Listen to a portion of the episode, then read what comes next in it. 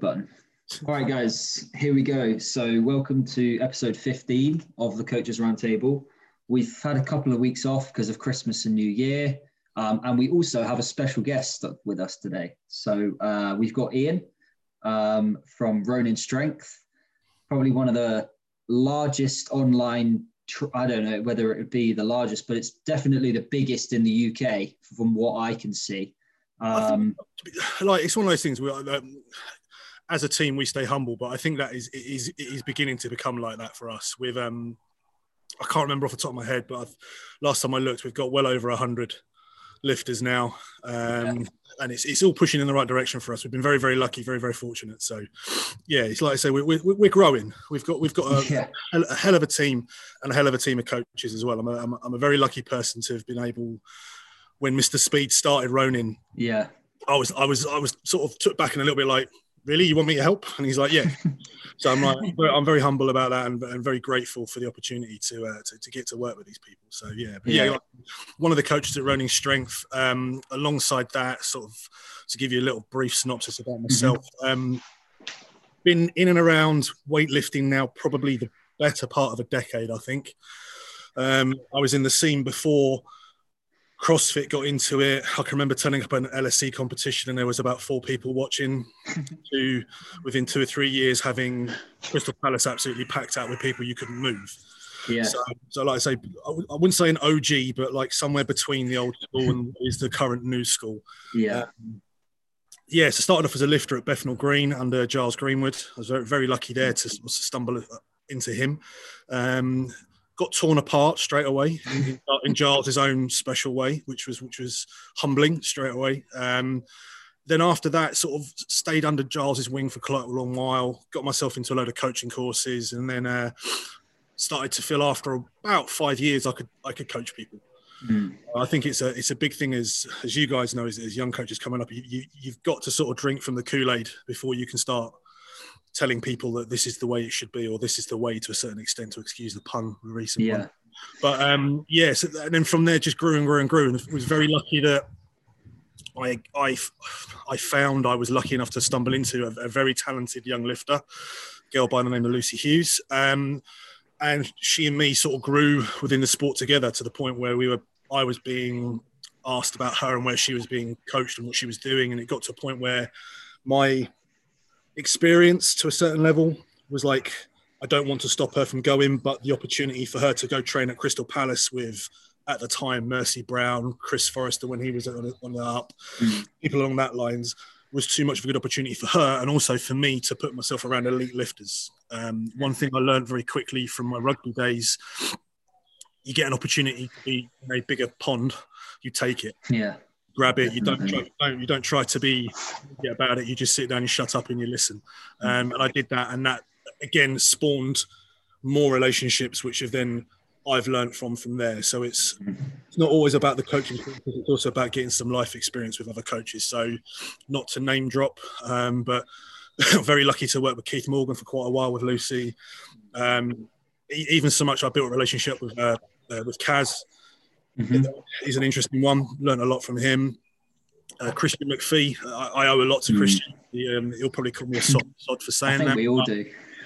Christian very much put me. Um, I can remember like, I, had done a load of coaching courses, but I hadn't really started my British weightlifting courses yet. And I get, I sort of went up to sort of uh, the, the baller site, signed in, booked myself on for my level one eventually, and uh, I got this uh, this text message going, what the fuck? like, you're on my course. Why, why are you on my course? It's like you know more than most people. And I'm like, well, I've got to do it for legal reasons. So it's like, yeah, yeah, a lot, a lot of times. And to be honest, and if it wasn't for Christian, he wouldn't have introduced me to someone who I aspire to a lot is Mehmed. So Mehmed Fliatov, who looks after me a little bit. He's a, he's got bigger mm-hmm. fish to fry with Speedy and some of the other athletes now, without a shadow of doubt. So I, I sort of bounce everything off of uh, Mem to a certain extent. Mm. Um, my my lifting, as as everyone knows, I, I, I do call myself the painfully average weightlifter. Um, ironically, it's it is it is painfully average, but um, in the masters scene, I'm pretty handy. In the senior scene, I'm I'm average. I mean, I mean, last time I checked, I'm not going to count last year, but the year before, I, I sat in the top ten for the supers. Um, so, I mean, us supers, we're like big rhinos or unicorns. You just can't find us. So when you do find Yeah. them, it's a bit of a miracle. So got myself lucky. But yeah, uh, qualification Oh, awesome. for competitions wise, I did qualify for the Masters, uh, Europeans, and Worlds Mhm. last year, but obviously that all went to pot. No, that That's, that's a little, a little bit about me. No, that's brilliant. And obviously, uh, I, I- like you said with with Christian as well. Like Christian was the one that started me uh, doing my level one, and then passed me on to Adam, and I learned from Adam. And then now, it's similar story to you. With Alex was my first lifter, and then she she was she just got you. so much. I know she just got so much bigger than me, and I was like. Yeah, she moved back to Chelmsford at that point, and then she started getting coached by you. And I was like, "Yeah, that's perfect," because like it's sort of like the that natural kind of uh, it's, it's a big thing, mate. Yeah, because like I think we, I, I was talking. Well, I'll get to like hear the clang when we talk about this. Like, um, me and Speedy were on um, Seb's podcast, and when we were Mm. talking about the progression of lifters through bits and pieces like that, and we, you get a lot of people that, for some reason, feel like they have to hold on to someone. It's like, why? Mhm. Like, what are you good at? Like, like the things that I, I, I really pride myself on is that I'm very, I'm very good with beginners. Mhm. Um, and I'm very good. I've got, um, I, I've got, I'm starting to, and it's down to Mehmed. I'm getting a very, very good eye at looking at things like that. I think Alex has been on the- back end of that eye once or twice, um, with bits and pieces. But I'm not good at X, Y, Z. But Speedy is, Mehmed Yeah. is. So it's kind of like we've got this sort of unwritten rule within the within our sort of setup, and it's one that I've always sort of like I touched on it a moment ago. Is like if you've got a lifter that's progressing too too much and you're, and you're not ready, let them go, but try to go on the journey with them. Yeah, absolutely. Because you're, you're, the time that you're gonna like, I say, if you two, if Alex keeps going the way she's going, and she should do, you in two years' time, you don't know where she's going to be. She could be at a national training centre. You, you've got no idea. Yeah. If you can be sort of like, can I just sit in the background and watch? Where's the harm? but like, More the because merrier. because you'll learn. It's, it's, it is Yeah. as simple as that. Like I say, I, I'd just sit there with a notepad, or in Lucy's case, I had my iPad on, just constantly just Yeah. Recording her bits with Keith, and then going back and rewatching them and sort of taking on board his notes to her. So it was, Yeah. um, yeah, it's, it's one of those things, mate. Like I say, you, it's, it's funny how it all comes full circle sometimes. Yeah, it's it's funny as well because uh, the interesting thing is like obviously Alex being introduced to you, and then I I didn't know you at the time, but then I got introduced to you, and as a result, I've obviously learned I've I've met Chris, Chris Speed, and loads of other coaches, and it's sort of like if that hadn't have happened, where would you have ended up? Because Yeah. you know it's it's not just a natural progression for your athlete; it's an opportunity to be able to like learn, but also meet other coaches, other athletes, and like, yeah, it's not like that possessive sort of no, these are my athletes, you stay away from them. I just, yeah, It's, I- I- I- it's an odd one. You, you do get it. I mean, like it's one of the things I'm I'm, I'm very fortunate. I've got a. It's one of those things. It's um, I- I've never met the guy, but I've been friends with him on uh, Instagram for the better part of four or five years now, and he came to me a couple of what was about a month before Christmas, I think it was, or two months before Christmas. That sounds about right. And he was like, "Look, I'm I'm so fucked off with this." I'm like, right, Dave, send me send me a program, show me what you're doing. The guy's right, yeah, I can see what you've done. It is, with respect, a little cut and pasty. It's not very unique. It's not very unique towards you. Mm. And I, I took him on as a because he's a friend, as a as a as a project for me as well. and and now he's lifting down at Atlas. Um, he's doing a lot of his training there under, uh, under the eyes of Cyril and Dave. And obviously, you've got Emily and you've got Sarah there, and you've got some absolute killers. He's like me allowing, not not allowing, but me understanding that right, that's a good opportunity for him, yeah, absolutely. not to be too. This is my lifter, you must fuck off. He's going to come. To, no, like that's Cyril. Like Cyril is a goat within within Yeah, British. yeah, Dave is an absolute goat within British weightlifting. I have no right to even be in the same room as them. But I've had a conversation briefly over across, um, uh, funny enough, Instagram with Cyril, and I said, "Look, really, really grateful for the stuff you've been doing with Stu. It's um, it, it's been massively handy to me because like he's even much like as we've all had to adapt to online." Mhm. It's hard because even though you are filming in 3D, you only see it in a certain way. You can't see the little tiny. things. Whereas Cyril's just gone right. He needs to work on X, Y, Z. I'm like, sweet. That's the best. Of, that's the best yeah, you've got. Stuart's fed me back information from Cyril and Dave. Right, we've adapted his program, and he's gone on to snatch like a little in-house comp just before all this new clusterfuck turned up that we're going through. Um, and he snatched 114 and clean and jerked 143, I think it was, or 142. Christ, that's really good. Cheeky, cheeky little fuckers lifting what I am, weighing about four kilos less. He's um he's a hell of a lifter, and it's Yeah. it, it's one of these things. Again, you can work in conjunction with each other. Like Alex would bounce things off me, not so much that I was coaching her. It was like, what do you think of this? Mm. Uh, right, in my opinion, it's kind of this way, but try this. If it works, it works. Tell Connor, Mm. and then you two can play around with it. But it's it's handy just to have each other's backs more than Absolutely, anything. One, yeah. one thing I've noticed a little bit, and I'm not, I don't want to pick on powerlifting because I'm I'm seeing a much better side of powerlifting since I've been involved with Ronin and Yeah, yeah, and Leah and people like that, and the the crew down at Built Differently. They, they've, I had a very tainted view of powerlifters for quite a long time, um, but they they are very defensive and very bitchy. Whereas it seems like most weightlifters, you're just like, I got your back, like yeah, doing this a little bit wrong. As long as you approach it in the right manner and you're not being a dick about it, like yeah. perspective as well. Um, how long was I in Chelmsford for? Probably like a year, almost two years. I years. think it was about two years. Yeah, And yeah, off and on, yeah, I, I picked up like you know so many things from you know just like training you know with you, Ian, from having you watch me, from you know just discussing things. I think you know the more exposure you get to different coaches, the more things you'll pick up because everyone has their own you know kind of coaching history and experience and little tidbits and things to give. So you know you can still have your kind of main coach like you know I think like I get on with Connor really well, really well, and he knows my kind of training background, um, what we're kind of moving towards. It's like, you know, that's that's there, that's that. But that doesn't mean that, yeah, it doesn't mean that like you, you're just like locked in, you know. Yeah, like- no, exactly. It's, it's, it's, having the open mind. I think a lot of it is having an open view upon things, and it's. Um, I can only say that I've probably sort of been experienced to one or two coaches who were very, very defensive over Mhm. their lifters and other bits and pieces. And I, and I, when I dug deeper into it, they were very wet behind the ears. So it was one of these things like, in about a year's time, you're going to come up to me and go, "Yeah, you were right on that." And it's like it's just one, it's one of those things. But the, the majority of guys that have been in the game for long enough are also willing to. Another thing that like that got me, especially like the, the generosity of certain coaches in this country, that is it's it's really missed on some people. Sort of like we all know how. I've got to be careful the way I word this. How unseen our sport is. Mm. Um, the only reason a lot, a lot of the time people see our sport right now is for people who can't keep needles out of their bum. Um, so when you meet, like the, when I met Giles for the first time, is like I was working in Chelmsford at the time. I found him on the internet. I didn't know it was Giles Greenwood. I just knew it was Giles. This is Giles from Bethnal Green. yeah, So I, I, I didn't. I forgot to ask when I was emailing like how much is for the session. And um, at the end of it, I go right. How much do I owe you for this? I had like a 150 quid in my wallet, thinking this might be like a 50 quid PT session. I just didn't know. He goes, "Oh, just give me a fiver." I was like, "What?"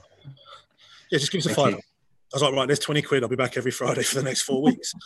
and then it was it was the same thing with Keith. Like when I went and did sessions with Keith, it was like, "What, do- what do you want for today, mate?" Because I, I took Lucy up there. Mm. I was like, um, "She's all right. You just just just a fiver." I'm like well, like, they're- if Lucy's coming back for the next sort of two, three weeks, there's her money. So it's just one of these things. It's like these guys are just are fountains of knowledge, but they're also not trying to take the piss. Mhm. So giving with information. Again, like Cyril's never met me face to face, but he's willing to just give me information like that. And I, I think that's that's a big thing. I think a lot of people sometimes look at this in the wrong thing that they're going to become a millionaire, and you're not. You're really not. Yeah. I mean, we're we're definitely in the wrong sport and the wrong industry to, to be able to make millions. Yes. But I, I think that's a good point that you make because the landscape of weightlifting has changed entirely since when they were young coaches to now us, for example, being youngish coaches, where this can now essentially be a livelihood for us where we can actually earn a decent living for it. Whereas back then, no way. Everything was done. It, it's it's very different. Like the landscape, like you s- it's so different. And and Yeah, I the mean- introduction of online coaching as well has also aided the fact that Oh yeah, you hundred can earn a, a decent living from it It's like if you um, do it well. For example. Oh yeah, exactly. I think if you've got if you've got the right concept and you've got the right business idea and the you can deliver a, a quality product, it's there. Um, Yeah. I won't lie, and I've, I've, I've said this to Chris when he approached me with it. I was skeptical. Mm-hmm. I was very skeptical. I just thought I can't see how online is going to work. But then when I dipped my toe in it, I was pleasantly surprised. Mm-hmm. There's so many different apps out there that you can use to communicate with your clients and the bits and pieces that made it a lot, lot easier. I was yeah. thinking I was just going to get given a list of clients and it was just going to be like my phone just constantly going off with WhatsApp. Um, but it, it, really did open up like that. And the, a cool thing is if you do look at it from a, a slightly different perspective and it, it gives you examples of like how the new school is taking over from the old school. Like we all work really well in conjunction with each other. Mm. If you look at if you look at it in London at the moment, or let's say London and a little bit, I cover a bit of southeast and stuff like that, and I can drop people like Aaron in with that, with uh, fitness performance and stuff like that. We all get on. We, we mm. all hmm. sort of mingle in with each other and everything like that. Even so much so that I've got clients of mine that train in the London Strength sessions, mm-hmm. and Christian gives me feedback on that lifter. so yeah. like, she's in there doing my my programming in a London Strength open session within Gymbox. Yeah. But it's fine. Do you know what I mean? And, and, and that's yeah. something I, I, like to. I pride myself on the fact being that we've we've built these relationships with people that it's not an issue. Those lifters can come and train if they want to. Like you, I don't think you two have been yet, which is very naughty. Not yet, because you would love it. The, a Friday night at BD or a Saturday afternoon at Built Differently is just something I have never. and I and I hate to kind of put the the one next to the other because it's not. It's kind of like this is here and we're here, but it gives you that kind of cow strength max out Friday lunacy like yeah. going off. Like you've got Chris Jamal, me on a platform, me just trying to keep up with those two. You got the girls just going at each other and just like I've never I've never seen a much a more positive environment to lift in, And then in conjunction with it, you've got the power lifters just doing what Insane. I can describe as retarded things. in, in, in, like you just sit there going, "How much was that?" Sorry, that, that was just shy 400 kilos. And he just deadlifted it like that. Yeah, jog on. It's like it's just it's it, it's such a, a, mad little atmosphere that. Mm. So it's I think it's testament to sort of the the coaches that have grown up at the same time. Me, Christian, a handful of others. We're all kind of like we understand it's going to take all of us to keep lifting this sport. Yeah. Not individual Absolutely. battles or team versus this or that versus that. It's all very much trying to sort of like being together. And when you've got when you do think of London, it is huge. I mean, so it's like it's it is and it isn't. Do you know what I mean? It's mm. if you mm. do think about it from a weightlifting perspective, it's not that big. No. Very few weightlifters, a few clubs, this, that, and the other. But in the past, they were very much separated. But now we, we kind of all con- all sort of live together and sort of function together quite well. Yeah. Even when if I did if I did hit a brick wall and I needed someone, I know I could call Christian. So mm. it's, it's, like that. So it's, it's, it's a nice a, a, nice little community that we've built up there. So yeah, which you guys are now coming into even more so about as well.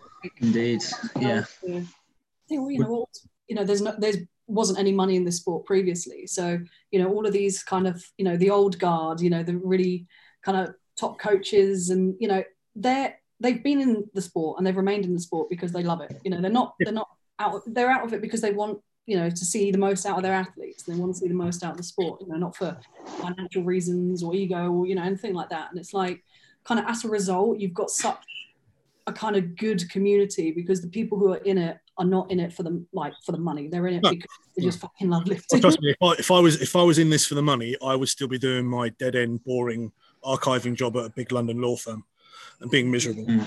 Trust me, like, I would quite happily be on furlough right now, sitting on my ass, scratching myself, doing nothing. Then what I'm literally having to like not not to sing the sob story because I know you guys are probably going through the same thing, especially Connor to a certain extent. It's like you, you do it because you love it. And it's, it's, it's one of these weird things. You just you, you put up with a lot of other shite because of this love of this possibly the weirdest sport I've ever got involved in. yeah, when you try to yeah, but on uh, for us has been a lot a lot slower than say you guys because obviously we don't do a lot of the online coaching and really we've we've only had the opportunity to sort of coach people from from a Saturday but even then like I, I still am bewildered as to like how we've managed to to to build a club into something that it is after doing well, one session yeah. a week and it's great the thing is, like, I'm not with you guys because it's like you, not to put into sort of comparisons, you guys have basically followed a very similar path how I did with Chumps of Barbell before. I was kind of with that first lockdown, chums of barbell, which was my, which is my little thing, Yeah. kind of it, it shrunk massively just due to the nature of the first lockdown, and then I left the gym that I was I was using for the facility for that, and wasn't really able to get things kick started again. Uh, just due to the nature of like coming out of lockdown one and then within a couple of months going back into lockdown two Yeah. so on and so on and things like that. But you guys have allowed your club to very naturally grow, and because of that, that's what I kind of done with Chelmsford. It, it started off with one or two people, and I sort of scratching my head, going, "Oh shit, this isn't going to work."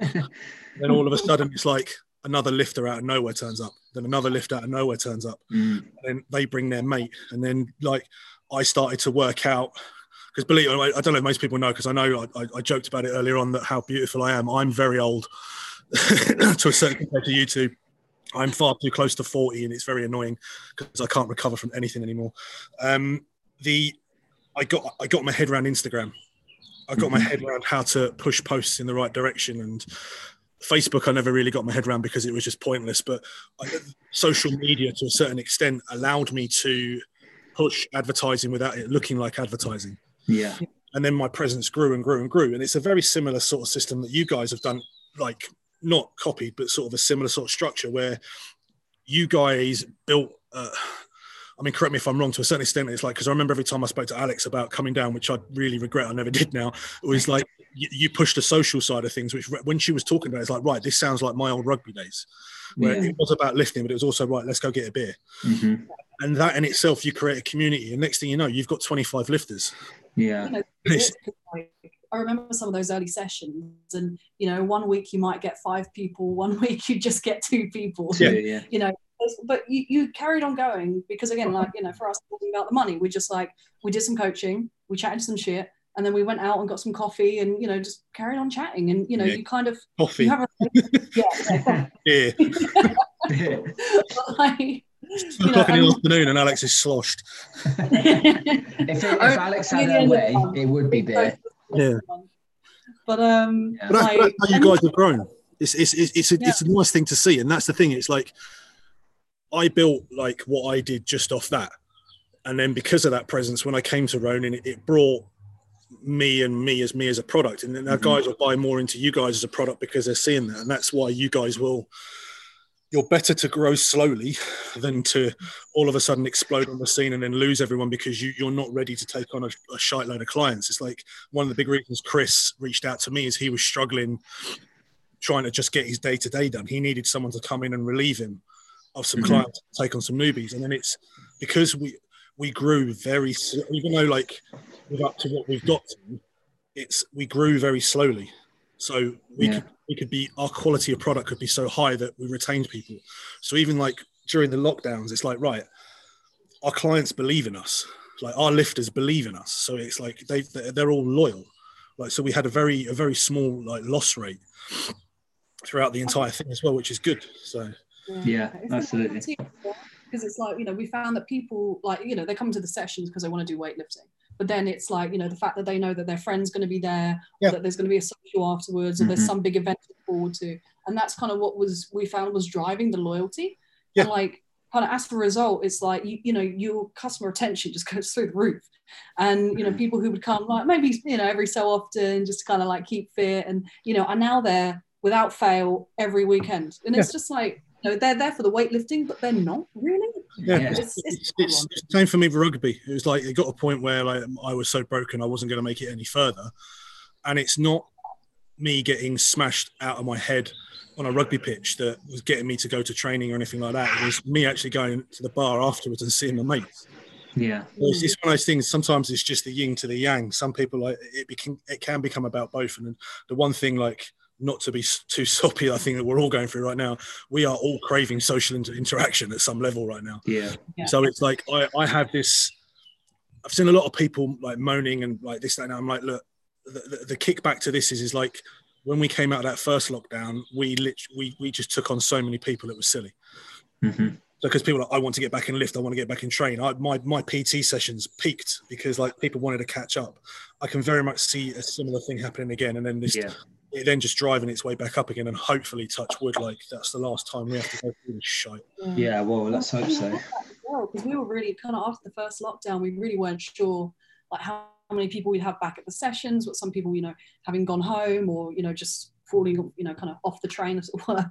And uh, not fully booked like immediately. Free session, yeah. And, um, People, people want to interact. It's one of these things that the lifting can sometimes be the the, the, the number two thing to what's going on right. Yeah. especially when it's like we are not so much me now because I am in the twilight of my lifting competition phase. Um, but when you've got no comps to go towards, it's Yeah. you need to find something to sort of bite your teeth into, and sometimes that's just the social interaction of being around people. Mhm. So we're all in the same. This is the other, the other thing that I can like comparing like rugby. I was having coffees with half decent teams. That's the only, the only way I describe it. Um, you're in the suck together, and the suck is the Yeah. same. Do you know what I mean? It's like we, we all know what squatting's like. We all know what the shit show is like. We all we all hate accessories. People that like them, I think, have got issues, and I think you're one of them, Alex. You like accessories far too much. Any normal people you again, she so- does. but, but like jokes aside, it's like it's just one of those things. It's just I think the, the the one thing that's going to come out of this more for most of the lifting clubs, I think in, in London and the rest of the country, it's just going to be the social interaction for a little while till baller. And it's, not a dig because I, saw- I saw something. Like, I, I don't want to cause controversy too much, but I saw that Baller launched their new set of online comps, and it's like, mate, we're in lockdown. Mhm. So I'm not. I'm not. I don't want to be a, a Debbie Downer here, but hardly anyone's going to be able to train for these. It's like you it from national competition. I said, I can't see me throwing up a masters level qualifier for the worlds of the Europeans this coming year. All if I can do is literally pull and squat. And Yeah. I can't, Yeah. I can't up a barbell Yeah. in the garden. So it's um, it's it, again that's a side note. They need to keep money coming through. So Yeah, yeah.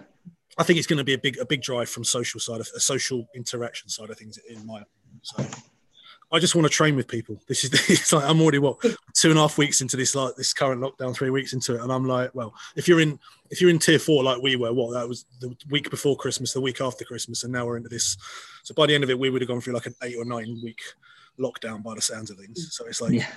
I just I just crave to crave just like being back in a gym and just seeing someone else that lifts things instead of, instead of me looking at squirrels dancing over my fence. And honestly, I was I was squatting the other day. I think I had not not to fucking flex it. I had 200 on my back. Just came out the bottom of the squat. And it's like if I could flip and show you, I would. Like where my squat rack or squat setup sets my next door neighbor's fence, there was a squirrel just sat there on the fence staring at me.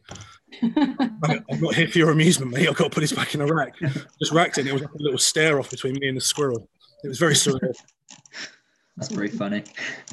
So, first question then, just to sort of jump off the back of what you were saying, Yeah, no, not, not about the squirrel, but um, yeah. So one one of our one of our lifters, this came in like 30 minutes before before um, the podcast, but I thought it would be a, a perfect one. So, is it safe to train outside in the cold? Just to sort of expand on that, like for example, doing a really thorough warm up, or is it potentially bad for the muscles, especially with waiting between sets? Um, this is my life right now. it's it's one of these things. It's like my. It's, it's, it's difficult to answer that question fully without understanding what his program is right now and if he's he or is it a guy or a girl? It's, it's a female, yeah. so, so what she's what she's doing or what you've got her doing. I mean, if I use me an example, it's like even though I have a setup, I'm limited. So Yeah. I was lucky in the first lockdown that I, I had a friend who sorted me out a load of flooring and bits and pieces, so I could, in theory, lift to like a medium level and drop weights and not worry about like missing a squat and stuff like that. Yeah. Um, and for some weird reason, we had the nicest spring into summer that I've ever seen in my entire life. So much that I got a tan, which is unheard of because I'm a Scot, believe it or not, from this accent you're hearing right now. Um, so that was one thing, but the, the cold. I try to sort of, if I, if I look, give you an example of my programming right now, I'm just focusing on one or two things and trying to keep the sessions as short as possible. Mhm. I'm I'm not going to make leaps and bounds and gains in my lifting right now because of the limitations of me not being able to lift a weight over my head and dump it. That's that's of a high enough percentage for me to get something out of. I mean, as Alex knows, and as, you know, I train a Bulgarian-ish way. I call it more max effort training. I'm limited on that, but I can do pulls to the to, to like to death. I can do squats to death. So it's one of these things now. So I look at it as I come in, I do a squat variation, I do a pull variation, and I do a strength variation of what I'm working on for that day. And I try to limit my rest time to sort of two to three minutes in between. Um, some people are very lucky that they are training outdoors and it's only just cold. Mm-hmm. Um, they've got a cover or they're in a garage. I'm in the open air. I get rained on three, four times. For me, I'm used to that. It harps back to rugby days. I just try to be safe. But yeah. as getting cold, I just staying within your limitations. Don't be stupid. Listen to the program. Shorter rest periods will keep you warmer, keep things firing. If you take too long, you are going to get cold and you will get stiffer. It is, yeah.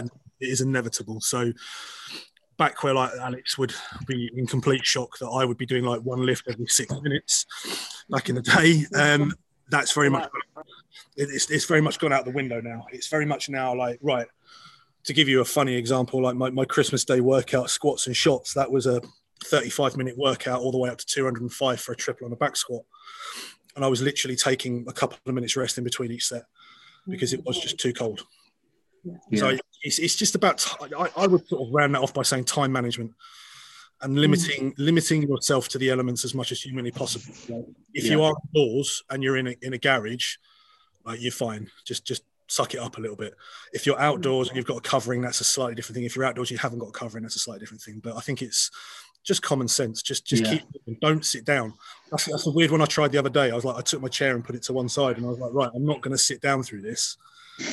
do that. Set, set, a two minute timer straight back in. Two minute timer straight back in on my pull. Yeah. It was it was a very different. Like I'm not used to that. I like Alex knows I like to sit. So um, I think we all do. yeah. So like to take that out of the way, it was it was good. So yeah, yeah. It's, it's, it's hard. Like I say, it's depending on the workouts. I've I've got someone who doesn't mind training outside. I've got them doing EMOMs. Yeah.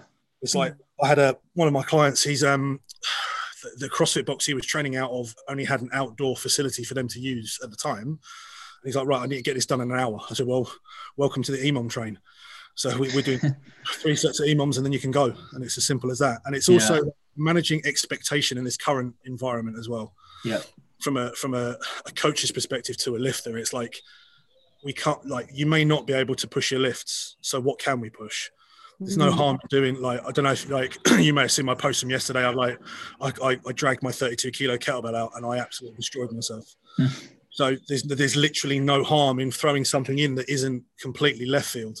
I mean, if Speedy if Speedy had his way, he'd have me doing box jumps, sprints, all things like that. With the yeah. argument, it's not going to do me any harm. I'd argue it might kill me, but like, um, right now, it's just have an open mind to trying a few new things because it's the other thing is if you're training on your own as well, um, it can be fucking soul destroying. Yeah. Especially if you're cold and you're wet and you're not used to it. So it's mm-hmm. it, keep the keep the rest periods as short as you can. Keep moving, stay warm. If you can get a heater, get a heater.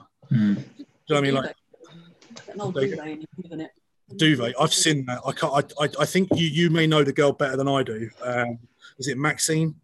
Yeah, yeah. yeah. Like her her uh, her TikToks and stuff of her training, her Instagram of her training is hilarious. In, in, a, in a nice way. It's like you just see her there in the in whatever courtyard she's in in a quilt. It's just yeah. like I get you. Like, it's like I train with this old uh, rugby jersey that a rugby uh, fleece I've got. Like the other day, I was like layered up underneath this, just just working away. It's like you just you do what you can do. Do you know what I mean? It's it's, it's one of those things. So. Yeah. Hopefully, I answered that all right. no, no, that was uh, that was perfect. I don't have anything to add to that. And obviously, it's perfect that you came on as well because I, I don't train outside. So I'm lucky enough to have a basement downstairs and you lucky, lucky man. mate, I know, honestly, very lucky. And Alex is just squatting and pressing at home because yeah, yeah just she's got wooden floors, which oh, mats on top of floors, but you know. like yeah, simplicity is is probably key right now. Um, yeah, just just to just to keep again, it's one of these things. It's like right, I'm going to be throwing in some really odd shit over the next couple of weeks. Number one, I'm bored number two, I'm limited. So it's a case of like, I, I don't know if you, if you ever met him. He's um he's a he's a absolute like he's a, a little Yoda in the powerlifting world to me. I called um, Never Trains Legs on Instagram. His name's mm. Ash Trains Out Built Differently. He is Mr. Conjugate. Like he he lives and breathes Westside to a to a level that I live and breathe anything to do with the word Bulgaria. Takes it to an extreme. So um, later today, after this, I'll be warming up and doing box squats. That's, yeah. Just Change to, things up. yeah, just to like to change, like chucking the kettlebells in. It's just going to change things up and like get a different response. Like my hamstrings haven't hurt like this in God knows how long. That's a good Yeah. thing. You So like, do you know Yeah, what I mean? absolutely. it's just being able to chuck a few different things in. Like I've got my um, I'm lucky enough that I've got my Eleiko blocks, and hopefully the rain hasn't rutted them too much. That I may try some jumping. Do you know what I mean? Like, it's not going to do anything that's um going to cause me any problems. Yeah, absolutely. What's the What's the next question? Anything exciting? Next question. Um, let me just pull it up. So this is from Prince. I think this is a bit of a joke question, but I want to see where it goes. Okay, so is it worth swapping out the snatch for the split snatch? And what are your thoughts? oh, this is Prince. Prince, so have you ever met? You've met Prince before, Ian, right? Yeah, I believe I have. Yeah. Yeah. Um, nice guy. Interesting. yeah, Made me think quite a lot. yeah, Right, split snatch versus the snatch, as I, as I call it, or as someone else would call it, the squat snatch. Who Squat snatch. needs to be fucking shot.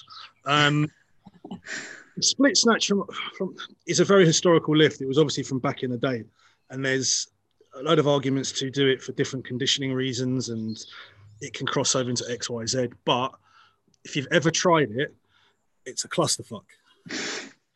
Like, honestly, it's, it's like it's hard enough, and I, I know I know Alex likes to do her little drawings on the floor to teach people how to jerk. It's hard enough to do footwork like that, but then to catch a bar with a wide grip, and then all of a sudden you're now you're now pivoting tip, tip of a triangle with any kind of weight. And I, I see people do it, and I think it's it's it's an amazing party trick now, but I think in this day and age you would either power or s- full snatch. Um, the only time I've seen the split snatch come in is in the masters divisions where people are massively limited on their mobility. yeah, Um, and I- even even I would I would push people. I've I've had a, like, I've coached a lot of masters lifters. It's sort of one of my other strings to my bow. Um, and I've, I've I've pushed them away from a split snatch to a power snatch because I still argue that the landing in a, a feet side by side situation is always going to be more. You're going to be more balanced. There's less less less chance you're going to screw something up and end up doing what I call a Michael Flatley Riverdance recovery from a kind of jerk position, and then, then you've got that wide grip. It's just I've tried it once or twice. I think I got up to like 90 kilos once, and it scared the life out of me. yeah. Um, Full- I think it's like so traditionally. I think it's one of these things that's been all take the jokes away. Is masters lifters tend to do it more. Um, Mm. It's a hell of a skill set to learn. yeah, It is like it's it, it, when you do try it, it is a very it is a very different kind of movement. And it's like which is kind of like motion, but it, it really is. It's, it's, it, kind of, it plays havoc with your head. So I would unless it's like a massive mobility issue where there's just like no matter how much you try, you're not going to win that battle. I would personally push people over to powers that are awful as much as humanly Mhm. possible because I know you're going to get more bang for your buck out of that, and the, the risk versus reward is less. It's Mhm. kind of like the squats. It's, it's kind of like the, the squat jerk versus the split jerk. It's like it's, it's high risk, high reward, or it's like somewhere sat in the middle where you're going to be able to recover stuff, especially for the split jerk as well, because you've got a kind of you can't catch it as low because you just never recover out of it. Have you seen those old school pictures with the lifters who are literally like, Yep. Oh yeah. excuse my my, my phrase, their nuts are literally touching the floor. Me skinning the floor. He- Yeah. You, like I, you see that picture and you're like, right, he's got 140 kilos over his head, but that's impressive, especially with like metal plates back then. You're like, how did he recover? I cannot mechanically work out how he recovered from that. Where's the video? I want to see the video of this almost splits. And then what he does, he just literally slowly slid it? I don't I just look at it and think there's no mechanical way he's got up. Yeah. That was a mislift. That's a fault. I took at the right point and it went wrong. But again, um, it's, it's an interesting one. But me personally, I wouldn't use it. I would push towards powers, unless it is like I say, a severe case of someone's ankles and sort of hips are so locked up, you've got no other choice. Yeah. Yeah. As a last resort, Prince, give it a go. See what see what you think. Don't, Again- Prince, don't give it a go. It's, it's one of these things. It's also like I, I try to give. It's one of the things that coaches is an interesting one. When someone comes to you with an idea, I, I sit there and I'm like, oh shit, here we go. Like, okay, have you tried it? They're like, no. I said, well, try it, and then let me know how it goes. And then you hear a crash and a bang, and you're like, oh shit, that was stupid. I'm like, right, we can move on now. but then sometimes I've heard, like, I've seen people do stuff, like Lucy, for example, like she hated split jerks. Yeah. She was like, she she was an ex gymnast and parkour player. I'm not too sure what the right term is for someone who runs away from the police. Um, that's what Christian did, mate. He just teaches kids to run away from the police. Yeah, yeah. um, jokes aside, I'm only joking, Christian. Um, she she moved like I've I've never seen anyone move. Like no no no bullshit. The girl was gifted, like mobility wise. I remember I, will have to send this the, the lift to you, but I was when I was working in London. She sent me a video of her snatching, and I can only describe it as you know the Michael Jackson picture when he's like literally on the top of his toes, and they've got yeah. that thing, and he's done. That's how she caught the snatch she got she only weighed like 42 43 kilos i think she had like 50 kilos over her head at this point and she is the bottom of a squat i mean literally asked the grass on her toes she caught the rolled forward tip of the toes stopped paused for a number of seconds and then just went it's like I, I, think alex has heard me shout this is enough people it's like my, my favorite thing is say sit the fuck down is the fact being too many people rush out of snatches too soon. Mm. She got so used to me sitting there, she just paused, held herself, and then just dropped her heels down and stood it up like it was nothing. to come, back, to come back to her jerking, like she would squat jerk. Mm. And I remember the first competition we took her to Bethnal Green, she squat jerked and the whole place lost their shit. Yeah. we were like, huh? yeah, and it was it was just it was it was outstanding. Yeah. So it's like one of these things. It's high risk, high reward. It's just one of these things. It's like give it a go. There's no a lighter weight, it's not going to do you any harm. It might even improve your jerk technique with your footwork. You never know. There could be a little bit of crossover there. But for a snatch, I, I would go back towards powers if he's thinking about trying to switch his technique up. Yeah. I think, um, yeah, with Keely, it was interesting because, like, you know, we're trying to, she was a kind of came to us as a beginner and, you know, trying to teach her, obviously, you know, the split jerk as your kind of introduction to the clean and jerk. And um, you know, very soon she developed. It was whenever she was pressing overhead, she just gets shooting pains up her up her arms, and we're just trying to because you know she eventually kind of developed a sort of fear of jerking because she yeah. knew that it was going to hurt, and um, and so split jerk was just like whatever. We just couldn't figure out what was going on here. Same issue with the power jerk and uh, and we, we were just messing about. I, it was Prince. Prince was doing some squat jerks naturally. Of course, he was the most mobile man on the planet. Yeah, Keely, why don't you give that a crack? And is she does. One of, is he one of your lifters that just like likes to fuck around with everything? You see something, it's like ooh. So what he does, this is what. So he does it very cleverly. He he he kind of he he looks at you and then he'll ask like, "Can I do a split snatch?" or like, "Can I try this?" And then you'll just look at him and he knows like that's the look. No, you fucking can't he's he's going to do it anyway. So you we might as well just go. Is it going to hurt you? No. Yes, fine. Just do it. I got I got lookers like that. They like to sneak. It's, for me, it's not so much. They know not to to push that one with me because I will just get angry and I won't talk to them. I'll just get a look and I'll just go sit down. Like one of my lifters, Fran, bless her. I think I think you met Fran a couple oh, of times. I love Fran. Yeah. yeah. She, she would like, can I do this? And I just go and sit down. And she's like, why are you not talking to me? I'm like, stop watching. Stop watching Hookgrip. Stop watching ATG. Right? You are not a 48 kilo Italian weightlifter. you're Italian. You're you're a couple of weight classes above. Stop worrying about it, Fran. Yeah, um, yeah like, it, it's interesting. So, what did you say? What he, she went on to do a squat jerk and no pain? It was basically like because we were kind of gearing up, you know, towards her first competition, and you know, it was actually for the first time of attempting squat jerk, it wasn't terrible. I was like, okay, I guess if we can only do this, then this is what we're going to stick with. Yeah, you get things like that where like little things are coming. Like obviously, like I, I, would be looking further down the chain to see what's going on there with her upper yeah. back. It's probably a pinched nerve, or yeah, she can't. She may not be internally or externally rotating her shoulders properly. That's obviously yeah. causing some sort of cock up here. Um, but yeah, it's, it's it's a weird thing. Like to give you a funny story, if you speak to Mehmed about the same thing, is like, I think he was. Uh, he'll correct me if I'm wrong, but I know, I know the story, but I don't know what comp it was. Either a junior worlds or a junior Europeans or seniors, and his coach comes up to him. I think it was literally the day before, going right, we're now power jerking. Oh. Christ. At, at an international competition, he's like, huh? Because we're training now, you're power jerking, and he, he literally had a day to get around from split jerks to, to power jerks, like and which he then went on to make, to literally master to a level that still defies my understanding of the sport.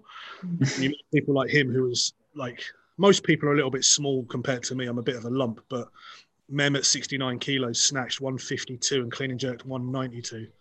Christ. Which is just like when you actually meet him, you're like, huh? Yeah. tiny. So, but the guy is just so strong, it's scary. But again, like sometimes a curveball will come in and it, for some weird reason, it works. Mm. And it's just one of the things. Roll with it because it's Yeah, again, roll with it. Yeah. it falls into the category of it. espe- Like for her to say to me that she's she's more scared of a split jerk than a squat jerk, I would be like, sit down, shut up, have a coffee. Let's like you're you're mad. Oh yeah, no, it, it You're wasn't like you know just come in once and no, Yeah. we, we looked through it, we talked through it, and it was just something that was like kind of progressively getting worse. And then you know carried on squat jerking, but then also including the split wherever we could in the training because I still wanted to push that naturally. And on after a while, it kind of resolved itself. I Probably found like you know a lot of beginners they they have their weird quirks, you know. Yeah, And, um, the squat jerk actually strengthened the shoulder isometrically, and it probably solved the issue.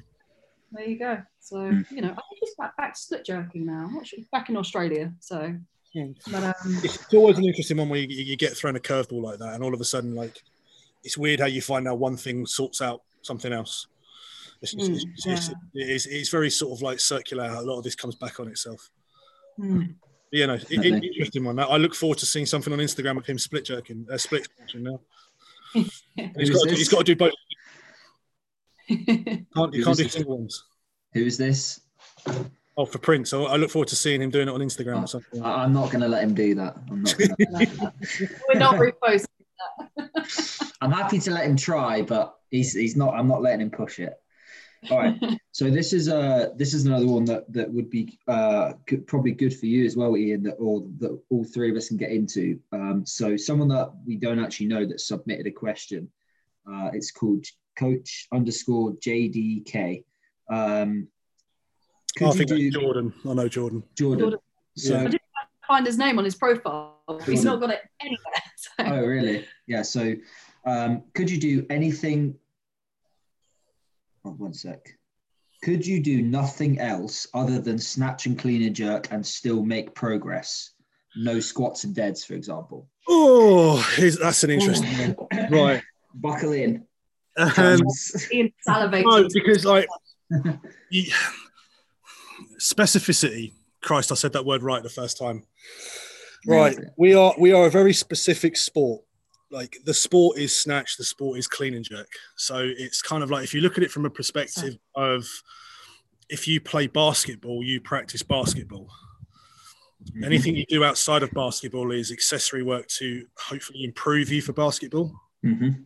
But if you were to take, um, with my brief time I've spent with people that put themselves in the uh, the elite S and C world, like a lot of the time, if you if you if you look at like top top, um, you look at some you look at some football soccer players to a certain extent and everything like that. A lot of their historically they've been very scared of letting athletes do anything else apart from football. Because if you break someone that's worth 30 40 million pound we can't have them making money for us on the weekend.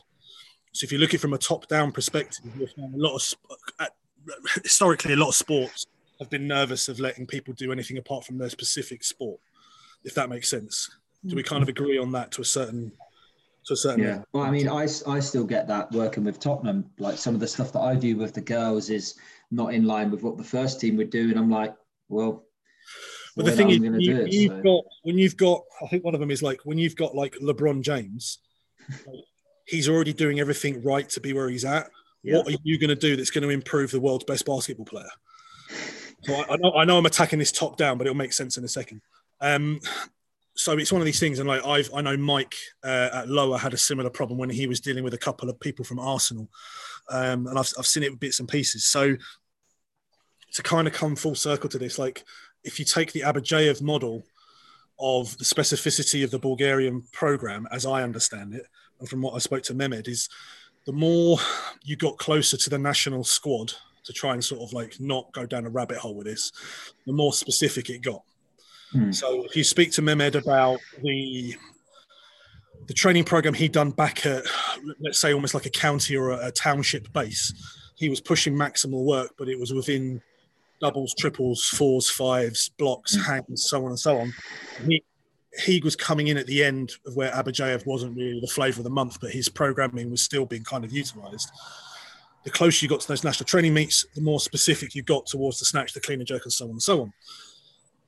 If you're taking an athlete that is in the 1% of lifters and has been in the, the system from the start and their technique is absolutely flawless, with the weights that they are throwing around, there could be a good argument being very specific and only using snatch and clean and jerk. And I think I was listening to a podcast with Dave Spitz on it, and he, I don't know if you guys know the history of Cal Strength and Abadjiev. They brought him over.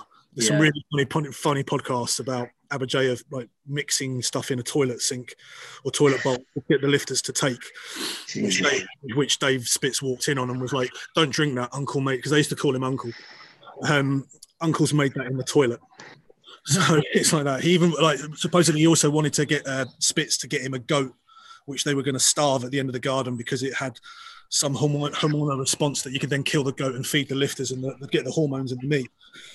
Honestly, if you, uh, to, cow, to straight, whose podcast? I'll have to.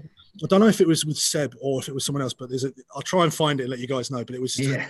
I was crying with laughter. Believe it. So to come back, like it's um that was supposedly his next step, like the third generation of the Bulgarian program. I think when he first came in, it was like much like a Russian system where they were doing a lot of complexes, a lot of this, a lot of that, and he kind of stripped like 90% of it away and went like, right, we snatch, we clean and jerk, we squat, we pull, mm-hmm. And it just kind of took its natural progression. But I, with respect, I think this is Jordan, and with respect to Jordan, where he is within his lifting career, not a hope in hell um, in, in, a positive way because he still has so much more to learn and to gain. And if you look at it on the journey of his lifting, he is very much in a intermediate stage. Whereas something like being that specific is only something you're going to really do with lifters that are hardened, trained mm-hmm. individuals. Because if you're only going to do snatch and clean and jerk, you're going to have to do a very high percentage of snatch and clean and jerk. As, as we know, like we could go down the Prilepin's chart and all that blah blah blah. You're going to have to train at such a high percentage to keep your strength levels at an optimum level for you to be effective. Yeah. Like even though we use squats as an assistance exercise, it, it can help you sort of like stay in shape to lift. These guys are elite, and that's the difference. I don't think it's something that you can you can sort of do at an intermediate or beginner level. There's too many other. You're throwing too many other balls. It's like mm-hmm you, you have to be in my in my opinion of an elite level just to do that. Because like if you like, if you take even like one of our lifters, someone like um, Owen. So mm-hmm. if, if Owen was going to take that, his his daily system would be two or three training sessions a day. Either I would say it wouldn't when you when you say specifically snatch, clean and jerk, it would probably be like morning session powers up to a maximum, um, afternoon session snatch up to a maximum, clean and jerk evening session up to a maximum, and then like that almost five to six days a week. Mm-hmm. Just uh, another thing you have to remember as well. There's like you're going to pay a price for that as well. Absolutely. Anyone who's done a like a max effort sort of training and thing like that. I mean, to give you to give you an example, like I spent. If we look at sort of like the last couple of phases of my training, and it was, it was quite interesting to sit down with speed and go over this. Is like after the second lockdown, no, after the first lockdown, I was on a, for me, on an absolute high. Yeah. Sorry, motorbike. Yeah, sorry. In the summer or the spring, doing uh, Travis Mash's squat every day program, hmm. which then was alongside a shitload of pulls and some very, very light work. Mm. Came out of that lockdown, and I had done so much GPP for the three months that I then went into one of my normal peaking phases for the European uh, Masters that's when I went into sort of my max effort work. I paid a price for that at the end of it. My body was in bits. Yeah. With respect to me being 39, I, I snatched 125 weighing, I think it was like one, 118 or 117 or something. It was probably the lightest I've been in a long while. and I made light work of it. But because I pushed things so hard, I was in bits. And when I started to do the same process for the clean and jerk, I was picking up niggles left, right, and center. So it's one of these things. If you're going to use that kind of specific level of training to a high intensity, you then have to have everything that comes with it. You're going to have to see a physio. You're going to have to do recovery. You're going to have to eat. You're going to have to sleep. And if you're missing even one or two of those little parts out of that, it ain't going to work. Absolutely. Yeah. The only reason I got away with what I did during as a, as an older athlete was the fact being that I could literally roll out of my bed, eat, squat, go back to bed. I, I, I would honestly, I was sleeping so much it was crazy. I, at, the, at the time, I had an iWatch and I was recording it, and I was sleeping like six to seven hours more than I was when I was working. Mm. So Wow. you Yeah. put yourself straight into like I like to laugh and joke people like the gains chamber. Like you, as soon as you're sleeping, you're fixing, you're repairing. hmm So if you eat right, you sleep right, and you train right, you suddenly see stuff. My squats went through the roof. Yeah. So it's it's it's one of these things. It's it's not just as simple as doing snatch and clean and jerk and power snatch and power clean and power jerk. There's a lot more to it, and I, like I say, it's it's one of these things. It's like it would have been interesting to see Abadjiev try it with a Bul- uh, Bulgarian system or some elite lifters, but I think you'll probably find a lot of them would have pissed hot as well Yeah. because it's I don't I don't think it's something you could do effectively unless you're on medicine. Uh, uh, if, if we're talking elite level, Yeah, yeah, yeah. Like the guy Absolutely. um, there's nothing wrong with throwing a Bulgarian phase in for people. Two three weeks of logical max effort work is is something I think everyone should do. In, in my opinion, all my lifters do it. And anyone who's going towards competition, we I work to sort of a max effort, um, a daily minimum and a max effort system, which is kind of like a, a watered down version of the Bulgarian system, but it does work. So, Mhm. but yeah, like it's, it's an odd one. It's, it's it's the dream. I wish it was just a case of doing snatch and just snatch and clean and jerk, but I'm not elite, so it's not going to work for me. And it's, it's, but like it's, one of those things. Like if it, if it is Jordan, I think he's one of our lifters. It's um, it's something you can have a play around with. Bring it up. I know Speed coaches him, so it's like it's something. Bring it up with Chris if it's something that you want to try. But Mm. you're gonna you're gonna have to come up with some level of justification on it. On his journey right now, he's not he's not ready for that. yeah. Um, it's also like with respect as well, and it's not not not to get Jordan. It's mind-numbingly, destroyingly boring. Absolutely. People, Yeah. people don't understand. I've experienced the suck this much. Like Mehmet gave me a program once that I swear to God, like he was trying to fucking kill me. Right? I, think, I don't know, Alex. You might have been there once. I was doing like maxes, like max fives, block snatches. I hit hundred and I almost died. yeah, As a su- as a So you were super, by the he kind made you do fives. Yeah, he's like, right, max your fives today. And I like, I worked up, I think I hit 90. I was like, right, I'm done. And I, I think, I'm sure Alex was there that day. And I was like, yeah, I'm, I'm sure you were because I, think- I can remember you laughing in the back of the video. Um, and I was like, right, I'm going to go 95. And like, Alex, all I heard from Alex was, don't be a pussy. Loaded up 100. And it was, don't get me wrong, Korean snatches, literally catching Yeah, yeah. reverse. Mate, I thought, I, I think I lay down for about a good three minutes. But his argument was that me pushing for a, a heavy single wasn't what was needed. Me pushing for a five is what was needed. So Yeah. it's, it's, it's, it's, it's different horses, different courses. But again, like to, to try and push max effort well, I think if anyone wants to even try it, my, my rule of thumb would be go watch um, the School of Champions documentary on, Yeah. um, on YouTube and look how fucking happy those lifters are. you won't see a single one of them smiling. You won't. It's their job. No. So and Yeah. that's the thing I think other people don't realise with the, the Bulgarian system is at the end of the day that was it's the old Spartan thing. What is your profession? Those guys were professional weightlifters Yeah. in every conceivable sense of the word, to the point that some of them were training three four times a day.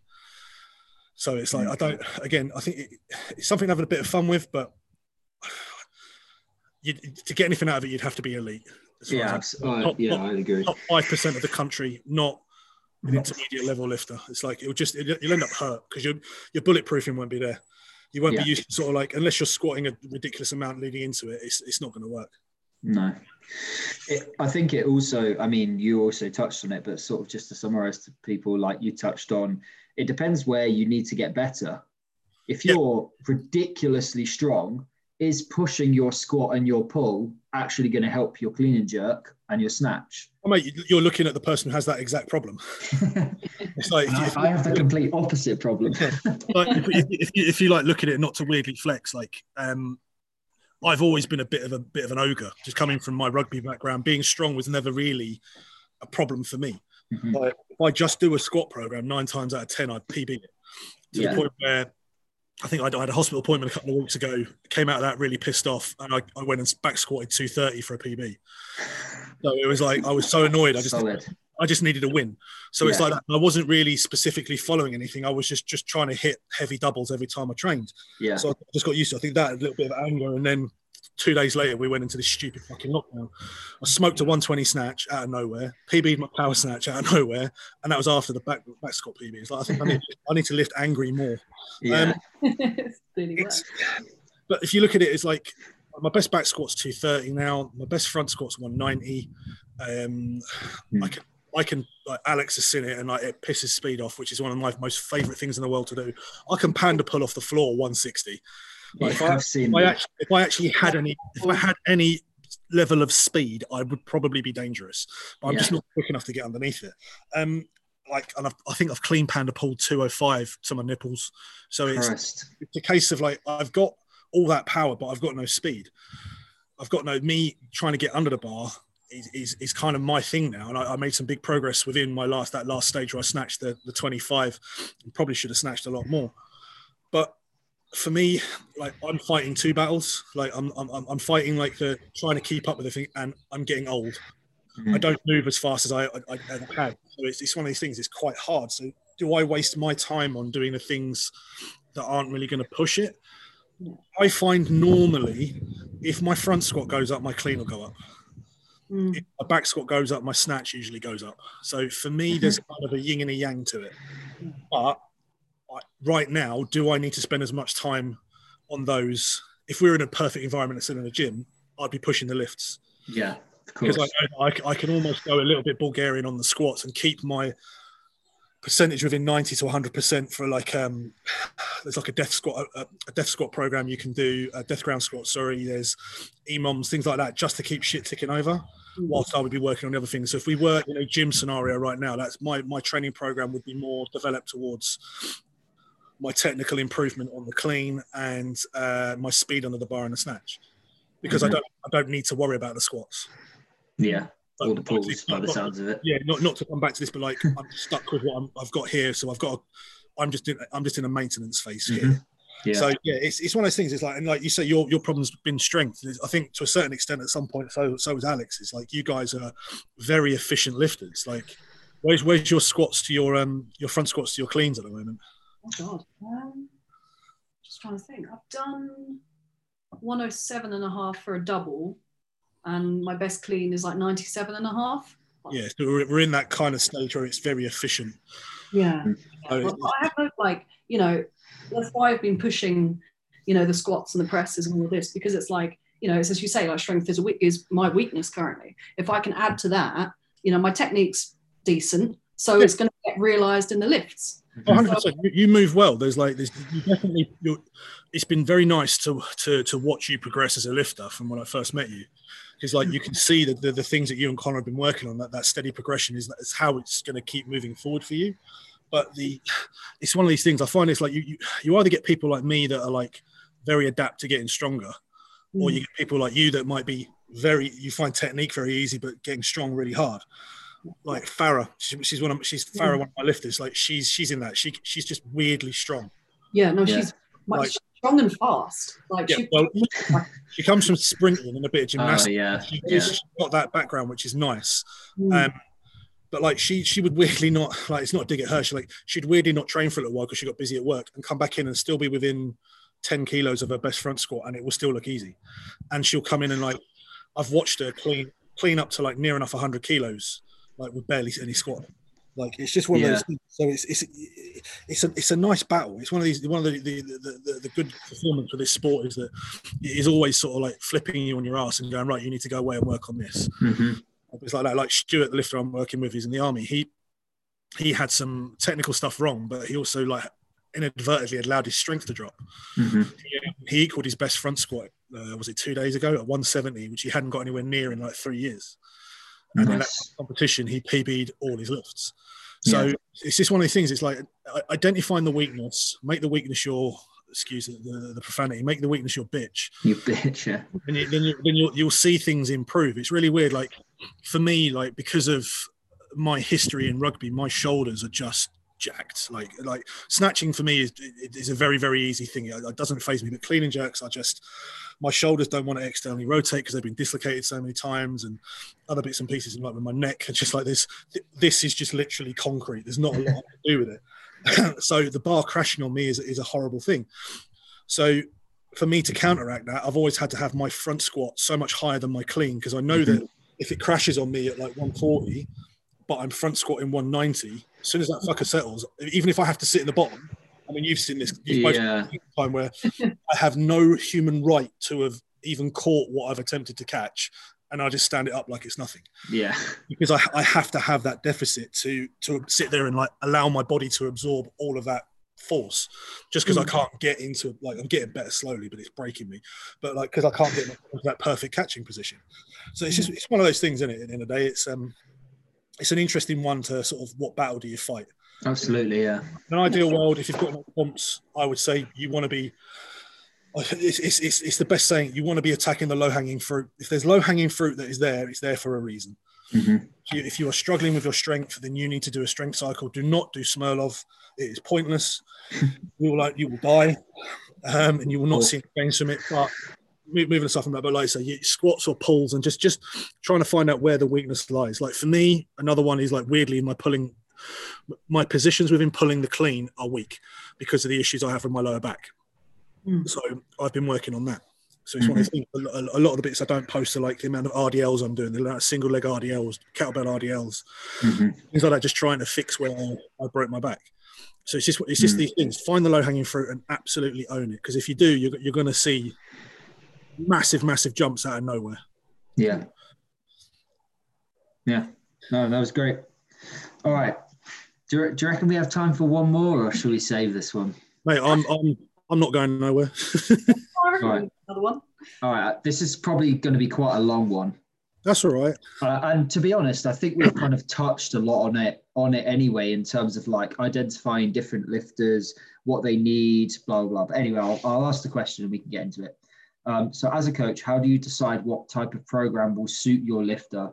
Is it a case of trial and error, see what volume they need or what intensity they require? Is it related to age, gender, or variables like that? I know that's a massive question, but essentially, how do you start building a program for your athlete? It Um, it isn't because it's like you, you you can go down a rabbit hole on this, but it's it's, it's Yeah. very it's very you can put it in very very in my opinion very simple terms. If you've got a beginner, an intermediate, or an advanced lifter, Mm-hmm. So if you've got a beginner, you just like like I do with all the beginners I get with Ronin and, and, my own personal ventures and stuff like that. We start at the basics. Can you squat? And then we build off that. So it's one of these things. If like if, you, if you're looking for a very simple thing, because competition for them, the, the- the end goal, as far as I'm concerned, with every single client I take on, is like eventually I'm going to want you to try a competition, be it a lower, be it the baller comp, whatever. You've got to try it. If you hate it, you hate it. That's fine. But that's the end goal. Competition is always the goal. So with the beginner, you obviously set up a beginner program and then it's specific to their limitations. So that's that kind of takes that and puts beginners to one side. Uh, gender within it, age. I've I've had female clients that are in their 50s that move better than boys and girls in their 25s. Mhm. It's I don't think you can pigeonhole it into one of those. Everyone is so uniquely different that I think if you coach weightlifting, you can't really do cut and paste. You can't if, if you're going to do it properly with with people outside of a club environment because that's slightly different. Mm. But from like an online thing or a one-to-one thing, you're very much individually programming as, as much as you may try not to. You have to because like you're going to come across different things all the time with different people, so on and so on. So if we take gender, age, all that, put it to one side. Intermediate is slightly different. Um, again, I it's hard right now, and this is like one of the things that I'm struggling with massively with my lot. Is like trying to keep stuff fresh and moving forward because we have no end goal. Normally, like we would, I would speak to them, and go right, you're intermediate level lifter. We're going to look. My my objective would be to get you into. If we're looking at like this year, be like right, I want you to lift in the first lower invitational that comes up. We're going to program towards that, and then we'll reverse engineer backwards. So it's like, what do I need to work on with you as an intermediate lifter? Is there is there any low hanging fruit? Do we need to get stronger? And again, it's just you, like me talking to Alex and going, right, where are you at with stuff? Mm. And so on and so on. And then I find the further you go up the ladder with the quality of lifter, Mm-hmm. more individual and the more time you have to spend talking to them. Mhm. Um, it becomes a, and you two will know this because I've seen you do it. It becomes a partnership. So it's one of these things you take on the intermediates and the, the beginners and stuff like that, but as they grow as a, as a lifter, it then you, you have to sort of go to and fro with them, and then again, you're, you're reverse engineering back from competition. So if you look like we're very we're very lucky at Ronin, we've got some lifters that should. If, again, not to be put Debbie down on it. If things come back to normal, we've got potentially one or two lifters that could be pushing for qualification for the Commonwealth Games.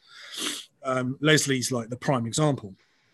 Like Chris and her have to sit down and like, I mean, I'm not giving away secrets here they have to almost reverse engineer and work out right your comps here is this an online competition what have we got to get you ready for this is it a scottish nationals that you need to qualify for it's having the foresight to jump as far forward into the future as you can possibly get away with mm. and then plan backwards so yeah again, like for me again the intermediate level lifter it's very much that two-way conversation giving them a bit of rope bringing them back in again which i'm pretty sure you've a few times and then like i say you you you build that relationship and move further forward with them, and then it, it does. Like me and Lucy was always a, I mean, she was she was ranked number two in the country at one point.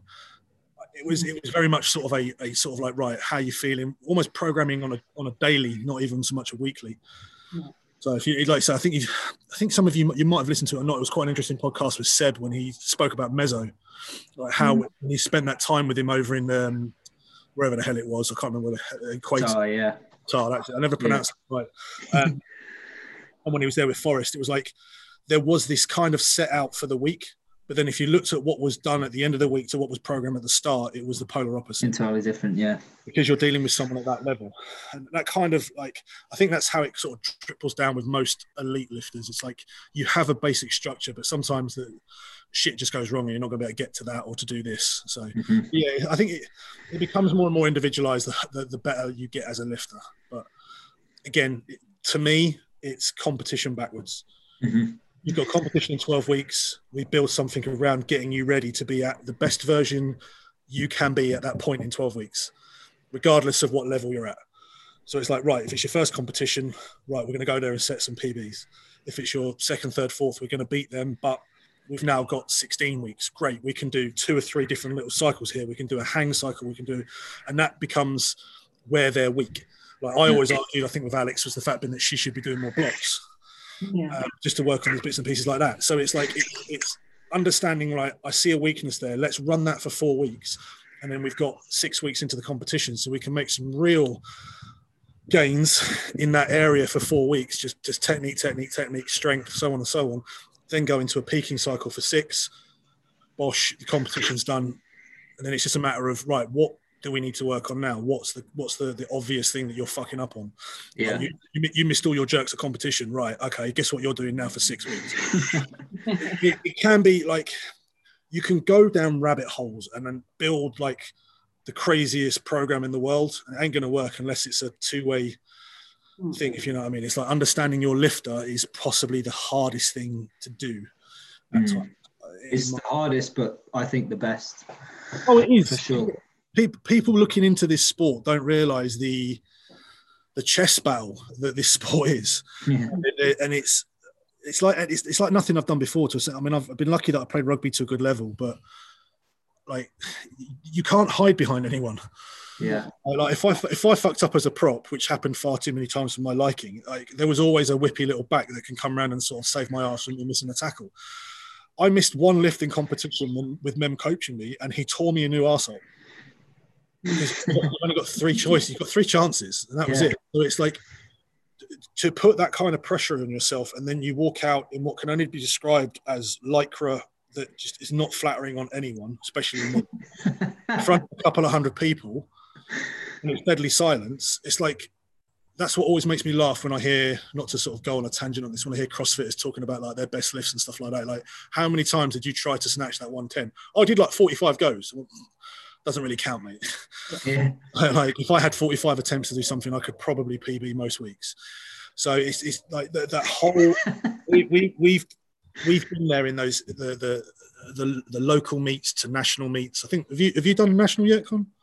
Uh, not yet, but that's that's my that was my yeah. aim for last year, and yeah, it's, it's like same as me for yeah. sort of like masters. Like you've we've all been there in those those high pressure moments, yeah, be it LSE or like the English for Alex and sort of like bits and pieces. It's like that's fucking that's you're you're, you're literally like your soul is out there. Mm-hmm. Everyone look I, at. I fucking like. I almost don't remember. Like everything just kind of goes on, you know, almost on rails. Yeah. I feel like on so many competitions, it's just like, eh. It's just, Yeah, it's, just you- it's, it's the same platform, it's the same bar, whether you're like Crystal Palace, Bethnal Green, Rico, Oh, yeah. Matter. Like if you can, I think, is- you get, I think you get seasoned within it, but still, Yeah. like, there's nothing quite like it. Like, walk, like I've I've played rugby in some quite big crowds, and it's like the, you get pulled on by it. But silence is a fucking deafening thing. yeah, Like, Yeah. like, it's like I remember my first competition, like lifting with uh, Giles coaching me in the background and me walking out, and I I will quite happily say I shit my pants. Mm. Uh, I proper shit myself. So it, it's like I say, but yeah, coming back sort of full circle on that, yeah, the programming again, you can go down a you can go down with the, the, the most scientific based percentage by this by week by increment and stuff like that you can be as, as technical as you want to be but at the end of the day it's like it's, it's just looking at like i find the most best things that work is keeping shit simple I was just gonna say, like, just Yeah. to jump on your point, but like, I think kind of as coaches, there's definitely like a bit of pressure to like, right, okay, you know what you're doing. So, you know, the, the more complex shit you put into it, surely the better it's going to be, right? Wrong. Um, there's there's too many variables day in day out, and I Yeah. find that like really, you know, just keep it simple, keep it, you know, just whittle it down to its absolute See, fundamental. yeah, see, for me, like if I give you like a, a brief synopsis, like to a certain extent on something like that, I would program for someone is like, for me, I think, and Alex, you've seen this, seen it a bit as well. Like I, I give my intermediate to sort of advanced lifters a lot of rope. So we will do a movement that's specific to them what they need to work on, but we're going to do it to a max effort. Hmm. So in theory, if it's like right, you've got to do block powers with no contact because we're going to work on you, trying to control your leg drive a bit better, or so on and so on. That in itself is going to limit you going to a true lifetime PB. Mhm. But you're still working to a maximal effort till you miss, or you, there's a technical breakdown, and that's when we stop.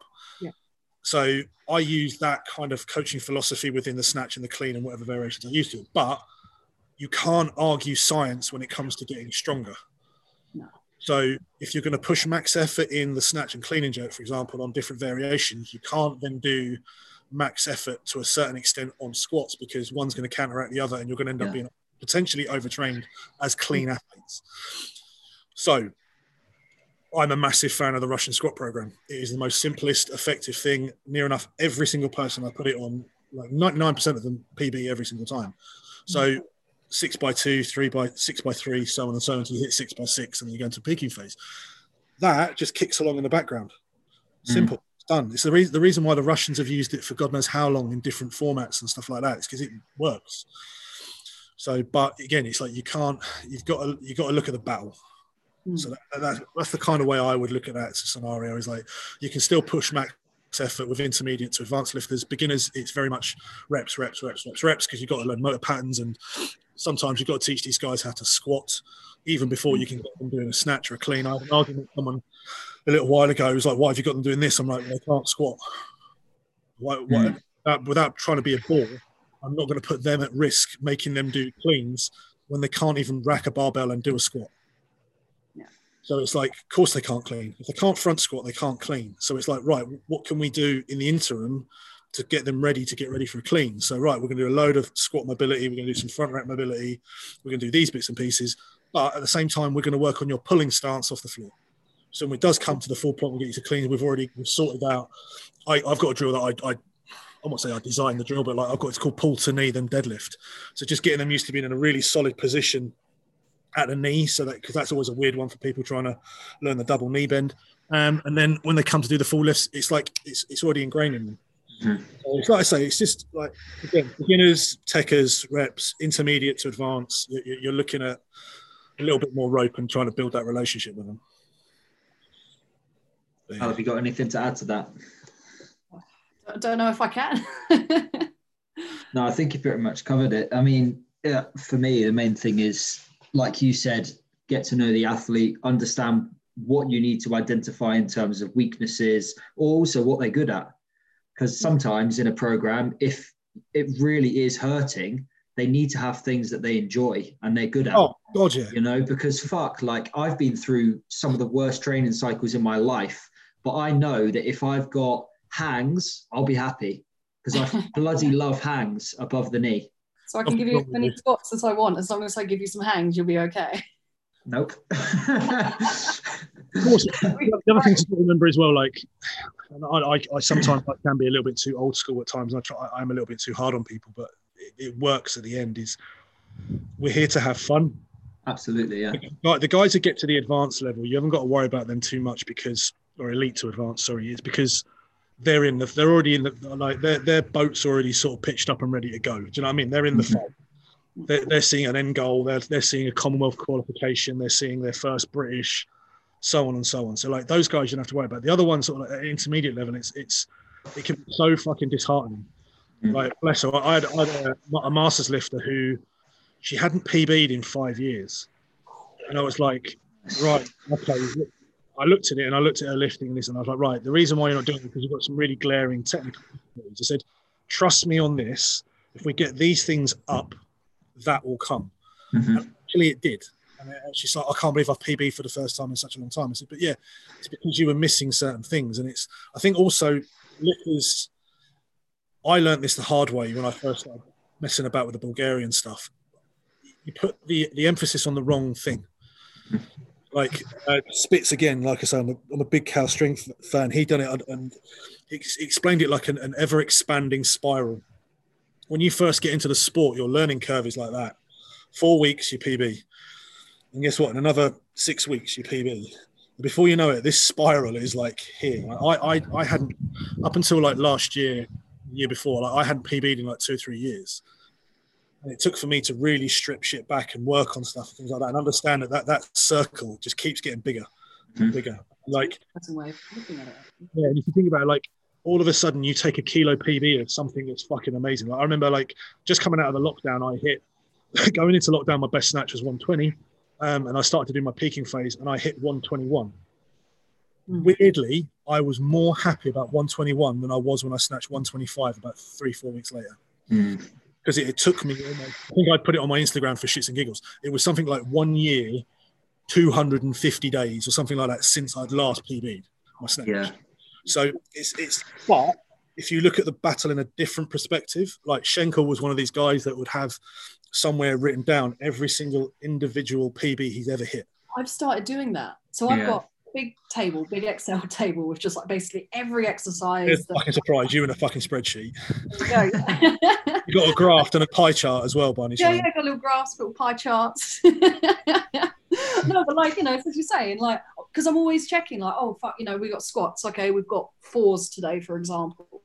Okay, what's my best? How am I feeling? You know, let's try, let's push it, even just by a kilo. And you're Nice. all these little, yeah, yeah, it's like all these little increments add up. But the only way you know how to push them is if you can open You up know your, everything. or your notepad or whatever and, you know, Yeah. check it and go, okay, all right, I've got some scope here. Or like, you know, you can even see the relationships between the two. You know, you've got like between one and eight reps. And like you're looking, well, everything's quite tight in the one to five rep uh, range. But then, you know, six, seven, eight, there's a huge gap there. So I know that I can push a bit harder there. I know that there's something to be gained. And so you're kind of like always raising this bar just even slightly and just that's across the board, like every exercise that you do. And um, and it's a good reference as well. Like, you know, if you haven't done something for two cycles and you come back to it and you're like, shit, what what can I do from blocks? You know, Yeah. power snatch from blocks. What's my best power Yeah, snatch? I don't remember. The best But way I look at it is like it's it's having a daily win. Yes. If you can walk into, I, th- I remember again, Cal Strength thing, like Mark Bell, a guy who does a really good, interesting podcast. It's a massive fucking podcast, to be fair. Um, um, he's, he's the owner of um, Slingshot. Mhm. He Oh, was, in yeah. Cal Strength, he was in Cal Strength doing a little seminar, and he said, "How do you PB every day? Well, How, how do you set a PB every day? You do something different every day." Yeah. It's ki- it's kind of almost a Westside Barbell type Yeah. concept of where they're they're pushing so many different variations that eventually something's going to lift your actual conventional style lift up. Yeah. So it, it builds confidence. Like if you all of a sudden hang snatched, I mean, Alex, what's your what's your best snatch from the floor at the minute? Uh, 75. Right. So if you suddenly hang snatched eighty, when you Yeah. got when you got to pull that from the floor, you're Yeah. like, oh, bitch, I got Like, that's not an issue because I've literally gotten under it before. So just Exactly. these little things if you can raise all the little assistant style stuff be it like if you're more into complexes or like different variations like all those little things will add up. It's a bit of almost a Russian sort of like way of looking at it. All these complexes they do and everything like that, and all of a sudden they're, they're lifting 30 kilos more. It's, Yeah. it's, all these things do add up, and they do that. But fundamentally, it's it's having that daily win. The way that I was I was programming my sort of max effort, sort of daily minimum max effort type stuff is that I said to myself, like to give you an example of like the the, the running for the 125 snatch, every single snatch session I had to come in and hit my daily minimum Mm. that was non-negotiable. It didn't matter if blood was pouring out of my ears and my nose or anything like that. I was hurt, cold, whatever. I had to hit that. Anything over that is deemed as your daily maximum, and if you can keep going, keep going. Mhm. Every session, I was walking away with a, a, a little victory, or I didn't go backwards. Mhm. So sometimes those little mental wins are huge for this sport. Absolutely, yeah. It's like again, a kilo is still a kilo. People obsess with having like five, 10 kilo PBs. It's all I see people that like warm up to like a max effort and like that. Their PB 70, and next thing you know, they've got they've got like 85 bar. And I'm like, you've been smoking crack. Like, why do you, what what the fuck? Just put 71 on. Yeah. You can hit that this week, and guess what? You'll stop there, and then next week you'll come in again, and you'll get 73 Yeah. next week you'll come in, you'll get 75. And I, I got a very close friend of mine who's got into lifting, a guy called Tom. And he's the most fearless guy I've ever met in my entire life when it comes to anything. I think it's something about people from the West Country that they're just on a different level of they have no common sense of fear. Um, just being around tractors probably or the amount of time that they are. on. But um, he kind of listened after a little while and he went on a run where he just he just went all the way up to like an 85, 90 kilo snatch over five to six weeks because he just built up a, a tolerance to this and understanding like, oh, it's a kilo, still a kilo, it's still a PB. Yeah. So it, again, it's just having having to know what all your little assistants are. Like you can go down a rabbit hole, but I think if you just keep it very simple of like, what's your best hang, what's your best block, what's your best powers, things like mm-hmm. that. When you do visit them, try to beat them. Yeah. It- think it's, you know, it's as you say, like it's lots of little things that do carry over into the main lift and do actually lift up your numbers. It's like, you know, if we got two people come in and, you know, let's say for the sake of argument, you know, the technique is the same in both people, everything else is held constant. Like, you know, we've got one person who can even just dumb shit, like, you know, bench pressing. If they can bench press more, if they can squat more, if they can pull more, if they can lateral raise more, who do you think is going to be able to snatch and clean and jerk more? I'm going to Oh, put money on, you know, it's like it's the way that I use them. I, I get a lot of stick for it because like. Like again, my panda pull stuff like that, but you see me do it. I do it because of a um, velocity thing. Yeah. I use that as a measure, I use it as a measuring tool. If I know that I am pulling 130, 135 at a certain speed at the top of the at the top of the pull, I'm ready to snatch it. hmm But it's like little little battles like that get me ready to attempt bigger lifts. So it, mm-hmm. again, it's, it's a very individual thing. But like I said, there's a, a lot of people put, put the emphasis on like, oh, I need to make my snatch go higher. No, just number one, with all the respect in the world, you're you're you're an intermediate level lifter. You will probably make an English. You might make a British. You're not going to be an elite lifter. Just enjoy the sport Yeah. and let let that journey go and see what happens Yeah. Prove me wrong and like go snatch something massive and clean and jerk something massive. But right now, that's where you are in your journey. Enjoy it, have fun, bring all the little assistance lifts up and stuff like that, and, and you'll probably more than likely snatch a PB or clean and jerk a PB. Yeah. I remember you. I remember you coming to Chelmsford and you hit a block clean that was a PB, wasn't it? Yeah. It was like six kilos. Yeah. like, I think a couple of weeks later, you were just literally annihilating everything off the floor. Yeah, it was just, and it's still, it was still the same back in lock. Obviously, I've been dealing with a knee issue for the last two two years, but yeah, it's, I'm, I'm trying the same the th- same theory. It's literally just every session, just a little bit more, a little bit more, a little bit more. you- you- Tendonitis in your knee, or Uh, yeah, I had. So they thought it was a partial uh, tear of the meniscus, which luckily it isn't, or it wasn't. Um, and then it's basically just tendinopathy because I have Osgood-Schlatter because I had ADHD as a kid. so it's like jumper's knee. Yeah, yeah, yeah, yeah. yeah, A lot So- of terminal knee- a lot of, a lot of terminal knee extension work for you. yeah, a lot of banding stuff. That that normally settles my like my my left knee where I had it fixed. I get it really bad. yeah, So, like where my patella tendon just takes on so much more pressure than it should do because of where they put the um the ligament um grafts in my knee. the graft. Yeah, I can I can I can empathise at a massive level. So yeah, just knee extension work. Get on a, get on a leg extension, mate. yeah. Well, I've It will soon fuck off. Yeah, well, I, I, I did that because I kind of neglected it for the first year, and then it was only last year where I was like, right, let's actually get this sorted because my everything had just gone stagnant. I was still training, but it wasn't like a it wasn't like a I can push now. I can just get in and lift. Uh, more more for like a mental health perspective, to be honest, more than anything else. It's mad Um, how much like I think with the. I, I, I can I've, I've touched on it before. I think with Alex, like, and I'll, I'll quite happily talk about it with you guys at another day. But like, um, I, I suffer with my own demons and my own depression and stuff like that. And like, just to be able to squat, Yeah, but I didn't have, if I can do anything else, I'd be, I'm happy. yeah, yeah, exactly. It's just Yeah. one of the things. It's like it's amazing how much it's really shown. Like, like I, the word essential is a very, very sort of touchy subject right now. But it's imp- it, us being able to do stuff is important, Yeah, and we're not, we're not we're not runners. I don't understand this concept of people oh, you can't go to the gym, go run, motherfucker. I'm not running. see 100 the size of me. I'm 120 kilos. Like I'm very dense. It's the Yeah. reason why I do not go into swimming pools and I do not run. I will I will literally sink like a lead balloon, or my knees will be the size of balloon by the time I'm done. So yeah, that's. But yeah, mate, like I can I can empathise on that battle with you. So Yeah, but like, so I've I saw a therapist, um, like a, a sports therapist, to to get my knee sorted, and ever since then, I've I've been doing like lots of mobility work, um, and I've touched wood, had no problems for the last sort of six weeks. So I'm finally starting to creep things back up Yeah, I- I can empathise with that. Like with, with rehab and my knee was one thing. I wasn't a lifter then I was, I was playing rugby, but like my back is constantly like that. The, the amount of like, I, I, I don't post it because it's literally the most mind-numbingly boring crap that I do.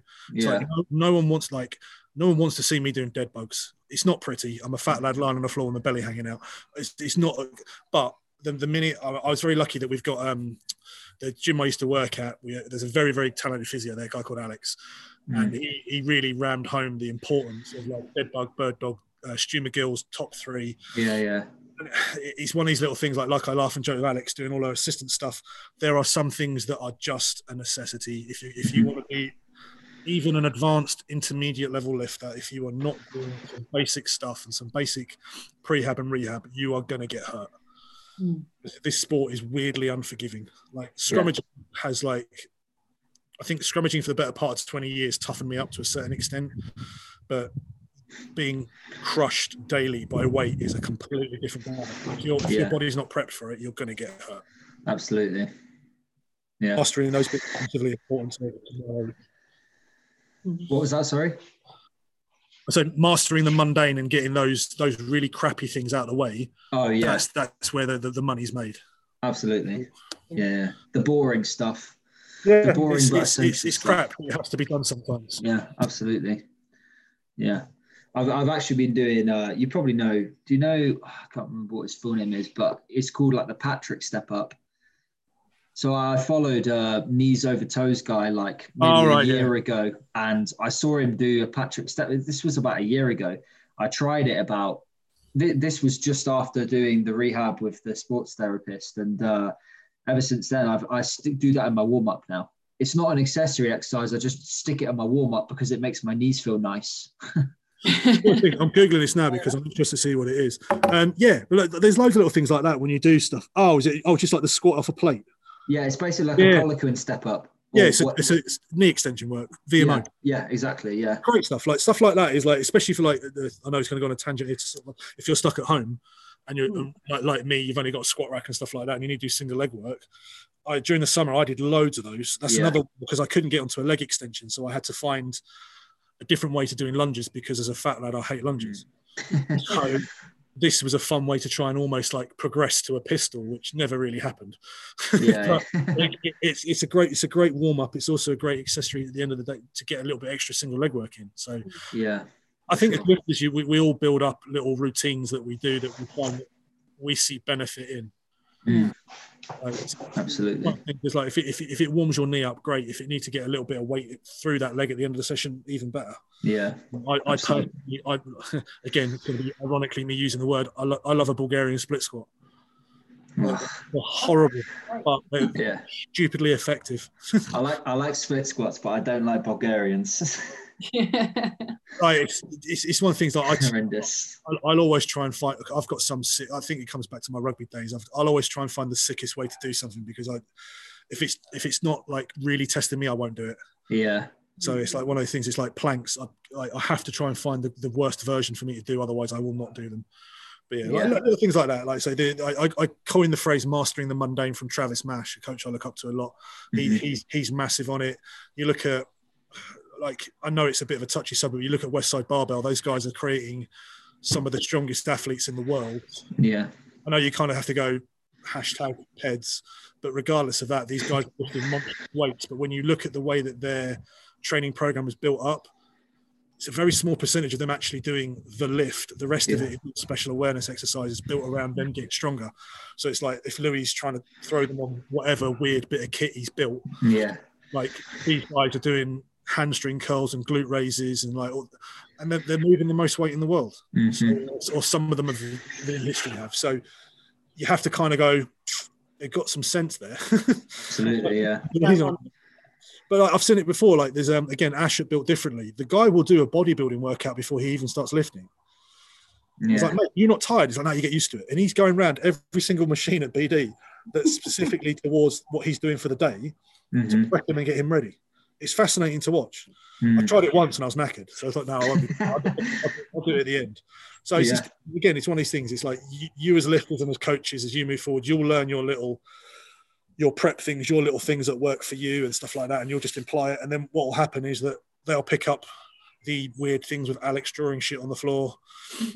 And that, that like, like, you know, footwork wise, like I think I jerked like 105 the other day. It was Mm. perfect. But again, Yeah, it was. you know, kind of, that, that float didn't even hit the water. And she was out of that like a bloody great white. Straight, straight. Oh yeah. I know. love, love I one. know. Yeah. If No, you but it talk worked. about her boxes, she's going to come at you like that. yeah, I am, yeah. love it, love it. So, but yeah, no, it, it works. At the end of the day, it works. So. Yeah, it does. Yeah. Awesome. All right. Well, uh, I think that's all the questions that we had. Um, so yeah, Ian. First of all, thank you so much for giving up your time and coming on. It's great. um, no, mate, not problem at all. Like I say, it's a pleasure. Like I say, it was, it was nice to be asked. So it's um Yeah. I'm happy to sound off on my opinions at any point if you guys want a, a slightly angry Scotsman's view on anything. No, no. I mean, it, it's it's definitely it's been nice to change it up a little bit and have someone else kind of talk a little bit more than just me and Alex saying, "Well, it depends," because you know you could you could say that about a lot of things. But yeah, so th- thank you very much for coming on, and uh, I'm sure this definitely won't be the last time that we ask say you to come next, on. next time you fancy it, I'll um I'll drag speed on with me as well. yeah, So you'll, Yeah, you'll, that'll get, be great. You'll, you'll get an even different like you'll get a little crazy ADHD Chris involved as well. So yeah, awesome. All right, No well, mate. um, we sh- I'll this should be up, I reckon, in the next couple of days. I'll see. I'll see how quick I can I can um, work technology. so it's, it's, it's not like you got anything else to do, bud. well, yeah, I mean that's that's that's true. All right, guys, I shall catch you soon. Um, No worries. Thank you. Yeah. All right, no worries.